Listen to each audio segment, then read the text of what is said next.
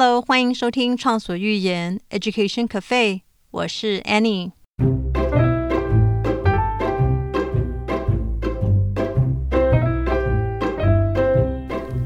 Hello，欢迎收听畅所欲言 Education Cafe，这是一个分享国际教育资讯还有故事的 Podcast。我是主持人 Annie。今天想跟你聊聊的内容呢，是有关于 homeschool 的话题。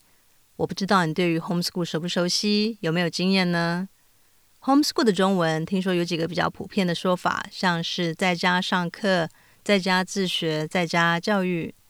英国人呢，听说叫它 home education。你比较喜欢哪一种称呼呢？不过，不管是 homeschool、home education 或是在家上课，听说大部分 homeschool 的小孩其实并不是整天都待在家里上课的哦。最近有一个朋友跟我说，他有一个住在纽西兰的朋友想要开始 homeschool，所以呢，我们就聊起了 homeschool 的这个话题。其实我对于 homeschool 原来不大熟悉，也曾经有一点点的偏见。怎么说呢？因为当老师的我。原本觉得去学校上学是一个对孩子来说最有帮助的选择。我觉得把孩子留在家里自己教的家庭有一点点奇怪。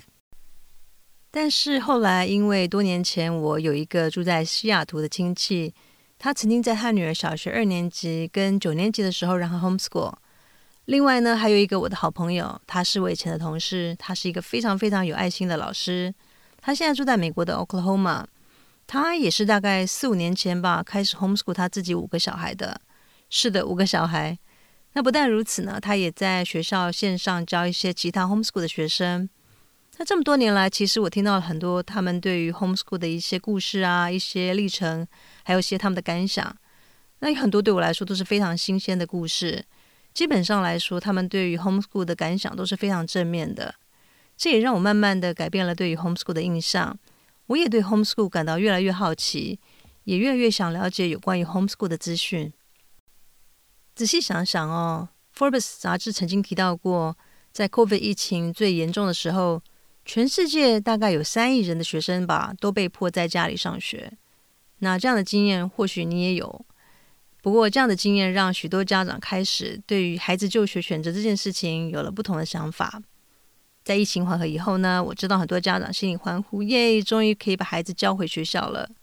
但同样的，有很多原本没有考虑过 homeschool 的家庭，他反而选择让孩子继续待在家里上学。我不知道现在在收听这个节目的你是属于哪一派的呢？所以呢，我今天想跟你聊聊这个越来越 popular 的另类学习方式 homeschool。那因为有很多很精彩的内容想要跟你分享。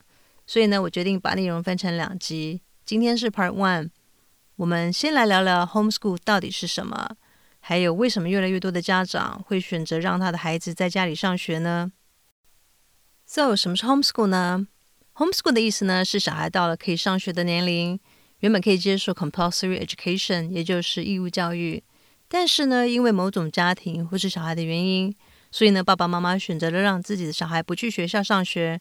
然后他们自己负起教育孩子的责任，自己来安排适合孩子的课程啊，还有学习方式，自己来教。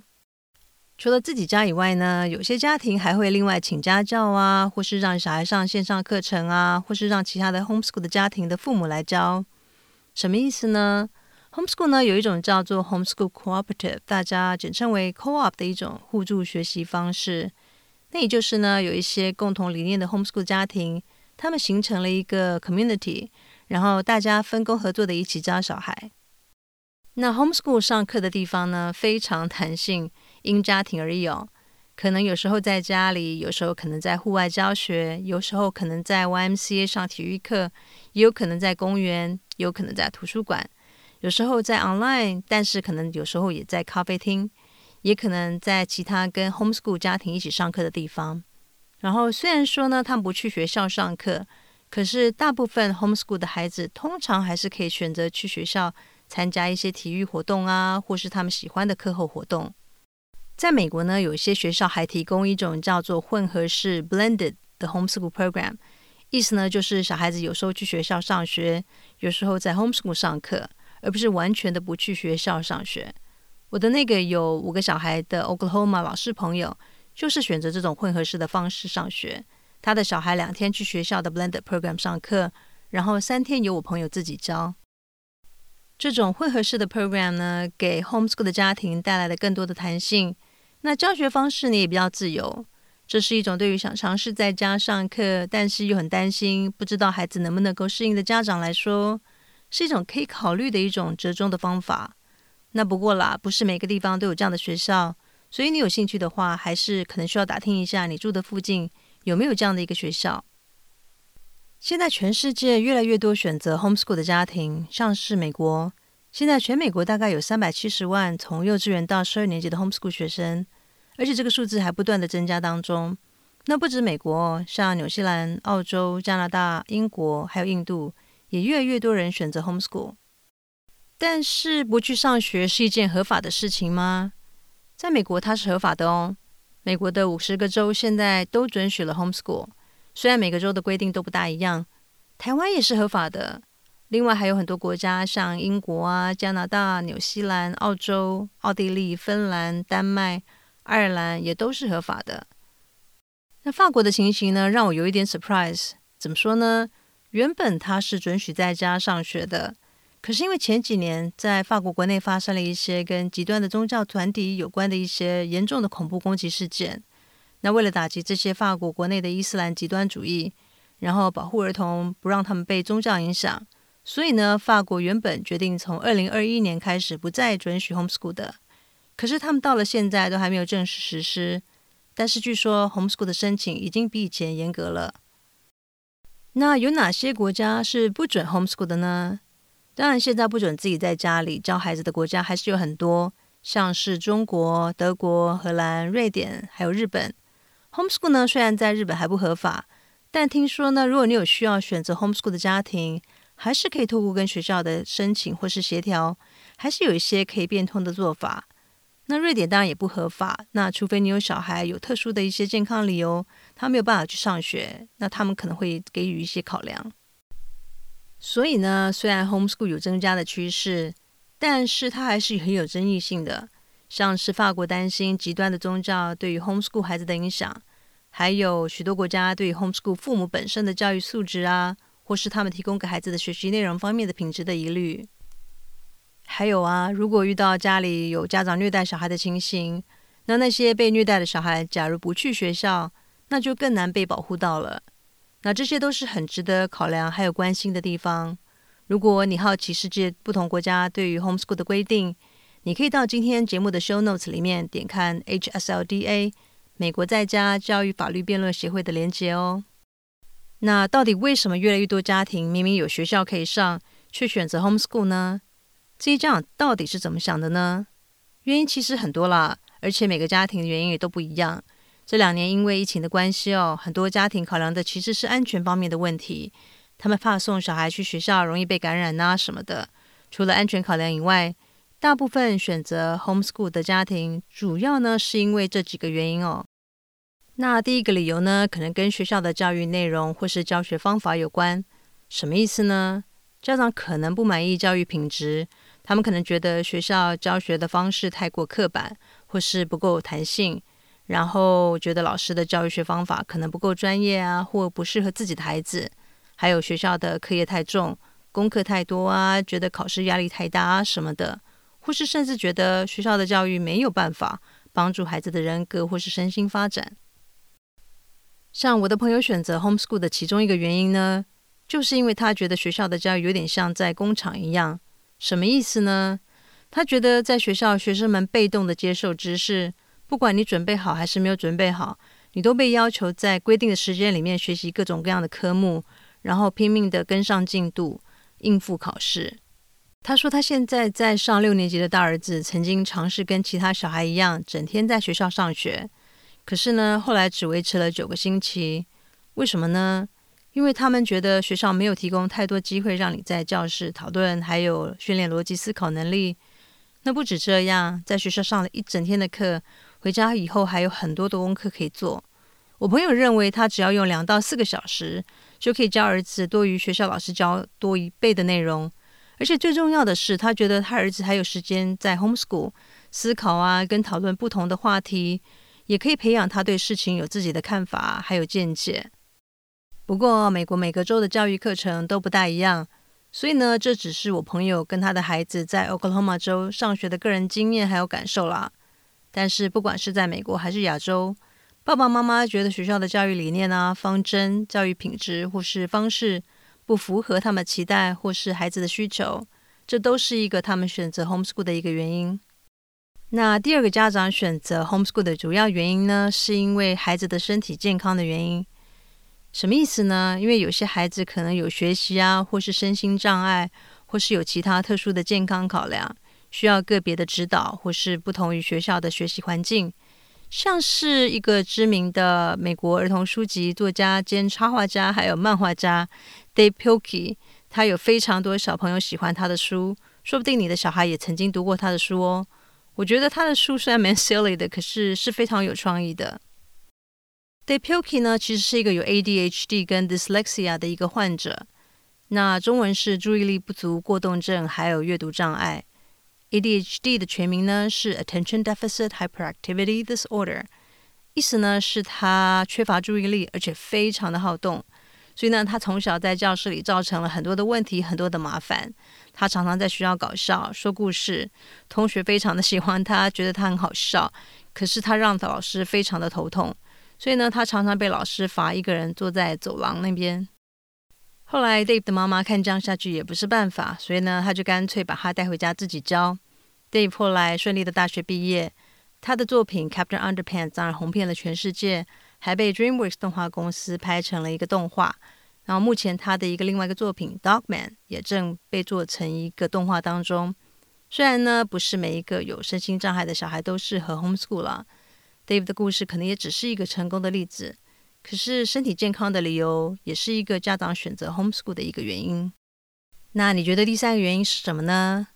其实第三个原因呢是家长对于学校的教育环境感到不安心，或是不安全，或是负面有关系。那以美国的例子来说好了，校园里的霸凌、暴力、枪击、毒品事件越来越多，爸妈很担心，所以他们就干脆把孩子带回家自己教。那其实不止美国。全世界对于校园的安全也是非常的重视。当然啦，不是每一个国家或是每一个校园都有同样的问题。不过，校园里的 bully，也就是中文所说的霸凌，却是大家共同的 concern。举例来说，我不知道你有没有看过一部电影叫做《La La Land》，这是一部我蛮喜欢的电影。电影里的男主角来自于加拿大的演员 Ryan Gosling，就是因为在学校被霸凌而由他的单亲妈妈在家里 homeschool 一年的哦。虽然呢，他被霸凌的原因跟他的健康有关，不过他却是因为在学校被霸凌而改成在家里自学的。怎么说呢？他其实也是一个有 ADHD 的孩子，他在学校没有办法专心念书，又很好动，然后常常制造一些问题。在学校，他被叫做 trouble 或是麻烦，甚至呢，他到了十岁都还不大会阅读，因为当时他的学校对于 ADHD 的孩子的教学资源不大充足。那所以他在学校没有办法好好念书，又被同学霸凌，所以呢，后来他的妈妈才决定把他带回家 homeschool 一年。听他说呢，在这一段在家上课的经验，对他后来的成长有非常正面的影响。不过呢，有点讽刺的是，当时大家对于 homeschool 孩子的刻板印象是这些孩子都有点怪，有点 weird。可是他却是在学校被当做一个奇怪的孩子而被霸凌，在家里呢，他却是非常正常。你身边也有遇到一些因为在学校被霸凌而不想上学的故事吗？OK，那今天想跟你分享的第四个许多家长选择 homeschool 的原因呢，是跟英文的叫做 gifted 的孩子有关。怎么说呢？因为有一些孩子有一些特殊的才能或是特别的资优，但是可能一般学校的教学方法或是内容没有办法达到他的需求。也或许学校没有足够的师资啊，或是资源提供给这些特别资优的孩子。例如呢，在全世界也很有名的台湾的数位政委，在日本被称为天才 IT 大臣。我相信你也很熟悉的唐凤 Audrey Tang，他就是后来选择 homeschool 的。据说呢，他在小学的时候就被测出他的智商很高，大概是一百八十吧。他是一个天才儿童，可是呢，他在学校上课却非常不能适应。常常感觉自己被设在一个框框里，然后他也曾经上过自优班，但是呢，却被自优班里的学生霸凌。所以呢，他在小学六年竟然换了六间学校。后来他大概在国中的时候正式开始自学，虽然那不是一个简单的过程了。然后他透过自学，在大学旁听，透过网络资源，还有跟线上认识的一些学者专家朋友们交流。那还有他的父母也非常的帮助他，还有支持他。他当时发现哦，课本上的知识竟然比网络落后十年。他认为自己上网研究讨论，能够比在课本上学的更多。那对于这种自优的学生，homeschool 呢就提供了一种比较弹性，可以自己 customize 的一种学习方式。那除了自优生以外呢，还有一种特殊天分，可能像是跟美术啊、文学，或是音乐啊，或是体育，还是特殊技能有关。那这些孩子在一些特殊的技能上表现特别优秀，特别的好，所以呢，他们的父母希望孩子能够发展他的特别专长，让他能够多多练习啊，能够参加比赛。所以没有办法照学校的 schedule 来上课，于是呢，就选择了 homeschool。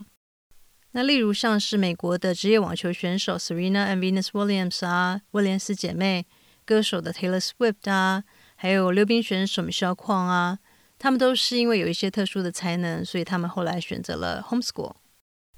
By the way，你知道吗？我最近才知道，原来历史上有很多很厉害的 homeschool 出身的人，像是在美国有很多位的总统，例如第一任的 George Washington 华盛顿总统，第三十二任的总统 Franklin D. Roosevelt。罗斯福总统，还有发明家 Edison Thomas Edison 爱迪生，还有来自意大利的现代护理学的 founder 南丁格尔 Florence Nightingale，还有呢艺术家兼科学家兼建筑家的 Leonardo da Vinci 达文西，他们都是在 homeschool 受教育的耶。Well，今天就跟大家聊到这里，希望你对于在家教育 homeschool 有的多一点，或是不同的了解。我自己呢，也在准备这个节目内容的时候，学了很多以前我不知道的资讯。我觉得教育的选择很难说它好不好，而是适不适合每个家庭的情况，或是有不同需求的孩子。我觉得我们可以用 open mind 来看待这个 homeschool 这一个比较不同的教育选择。希望你喜欢今天的节目，我会在下一集跟你聊聊更多 homeschool 的内容，像是 homeschool 的优缺点，还有不同模式的 homeschool。敬请期待哦！非常谢谢你收听今天的节目。如果你有想跟我说的话，或是想跟我分享的想法，都欢迎你 email 给我。我的账号是 annie 的 educafe at gmail dot com，或是你可以到畅所欲言 education cafe 的 Instagram 或是 Facebook 跟我联络。我的账号是 annie 的 education cafe，也欢迎你分享这个节目给你身边你觉得会对这个节目有兴趣的朋友。还有，也麻烦你帮我在 Apple Podcast 跟 Spotify 按五颗星。这会帮助这个节目让更多人能够听得到，也对我来说会是一个很棒的鼓励。那 Thanks，我们下次见喽，拜。